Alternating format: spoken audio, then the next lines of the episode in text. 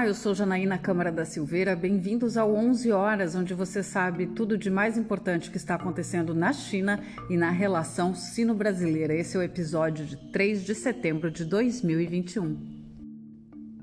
No episódio da última quarta-feira, eu comentei que o embaixador do Brasil na China, Paulo Estivalé, deve sair e ocupar um cargo na à frente da OMC em Genebra e no seu lugar é, estaria cotado o assessor internacional da ministra Tereza Cristina, ministra da Agricultura, Pecuária e Abastecimento do Brasil, Orlando Leite. O nome ainda não foi confirmado e há inclusive especulações de outros nomes que poderiam então assumir esse posto no principal parceiro comercial brasileiro. Fato, o único fato que a gente sabe é haverá mudança então no comando da Embaixada do Brasil em Pequim e em breve.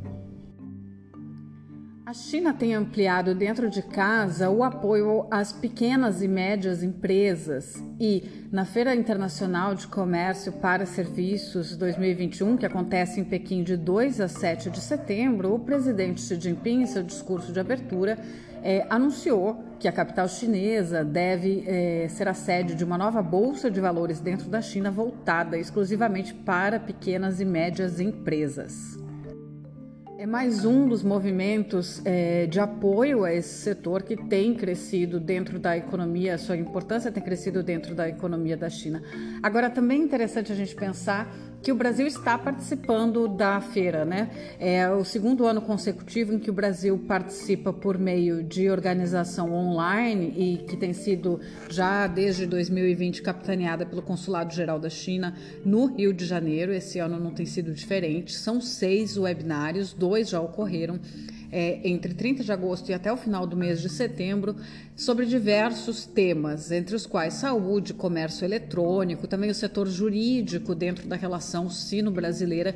Então é interessante pensar, esse ano a China traz na sua feira é, de serviços um foco muito é, na economia digital e rumo ao que ela chama de rumo ao futuro digital e também que desenvolvimento esse futuro digital pode apresentar. E ela também tem é, reforçado muito as questões de uma economia, então, com menos é, gasto, consumo de carbono, né? Rumo a uma descarbonização ali.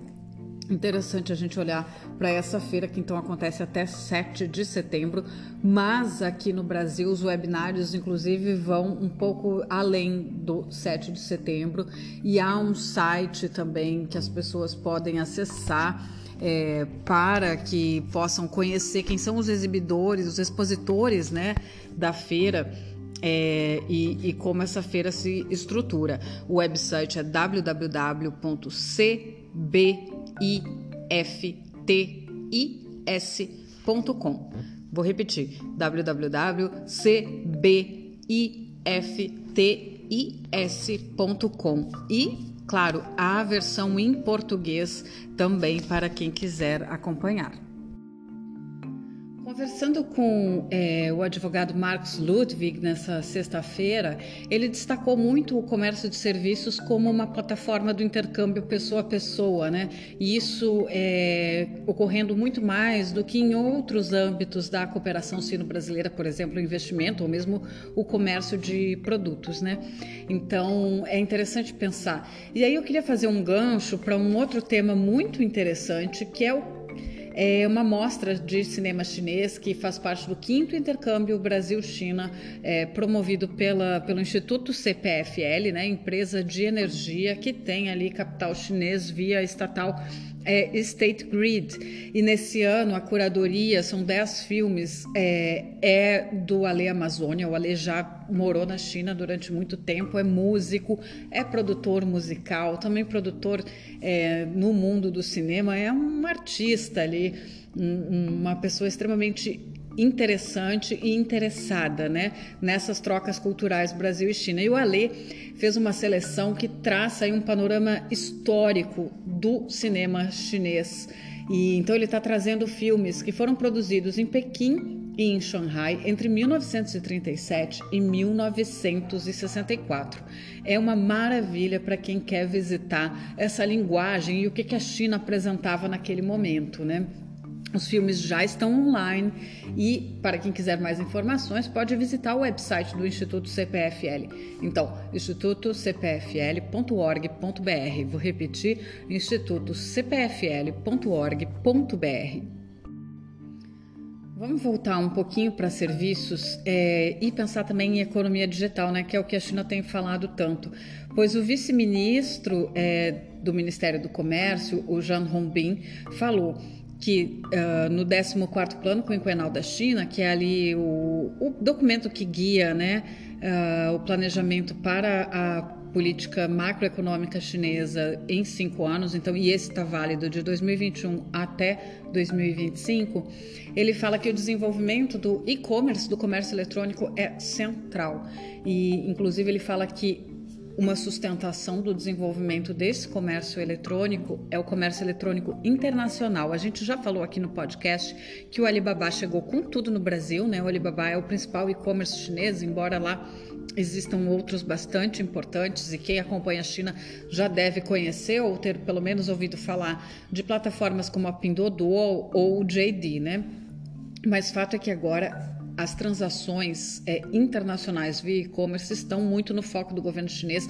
O Alibaba aqui no Brasil tem uma campanha super agressiva para atração de lojistas para o seu marketplace, é, usando ali índices é, de retenção que são menores do que outros é, marketplaces que funcionam aqui no Brasil. Então, os lojistas têm ali é, uma taxa entre 5% e 8%, a depender do produto, e a entrega desses produtos é garantida gratuitamente em território nacional, porque o Alibaba também está aqui com a sua empresa de logística, a Tsai Now. Então, interessante a gente olhar para essas coisas.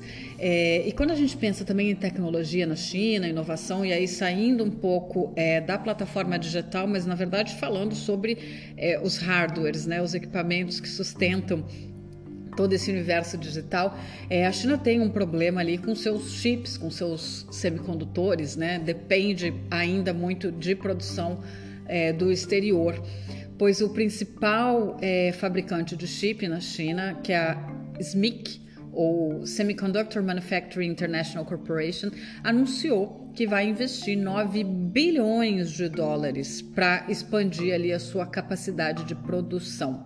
Então é interessante a gente pensar que a China quer realmente, é, se não garantir que tenha toda essa produção feita dentro de casa, mas pelo menos muito da produção dentro de casa. E isso é importantíssimo, porque os chips acabam garantindo é, que haja máquinas mais eficientes. Né? A tecnologia 5G passa por chips, é, os carros é, autônomos, principalmente, mas qualquer carro hoje que já tenha sistema eletrônico depende de chips, claro que alguns com menos complexidade, mas o mundo vai depender cada vez mais de chips de alta complexidade e saber produzir, conseguir produzi-los não é uma coisa fácil. Então, a SMIC aí anunciando 9 bilhões em investimento para aumentar a sua capacidade de produção. E já que sextou, né, vamos sextar é, em um, um, clima bacana, com uma música muito legal que se chama Sutil Cintilar e que foi lançada essa semana em português e mandarim, reunindo os artistas Zé Renato e o Cocodial nessa interpretação. É, o Zé Renato fez é o compositor da letra né, e da música, junto com Pedro Luiz, e esse foi um projeto que teve idealização de um dos principais sinólogos brasileiros é, da atualidade, o Evandro Menezes de Carvalho. A Sutil Cintilar já está no YouTube. Para facilitar a vida de vocês, eu vou colocar é, nas redes sociais do Radar China, nessa sexta-feira ainda, é, o link da Sutil Cintilar para que vocês escutem. Eu particularmente estou apaixonada pela música, achei que foi um encontro muito feliz entre essas culturas e o Evandro Menezes de Carvalho também contava que ela tem ali toda uma poética e uma inspiração na Rota da Seda, no intercâmbio de culturas, né, no quanto essa Rota da Seda consegue reunir povos, né? Então fiquem atentos aí à letra, as redes sociais do Radachina Instagram, Twitter, Facebook, LinkedIn, são sempre arrobinha Radarchina. Então, arroba Radarchina vocês é, encontram. É, enfim, essa, esse foi o episódio dessa sexta, sextando então com o Sutil Cintilar. Vejo vocês na próxima semana, na segunda-feira. Até lá.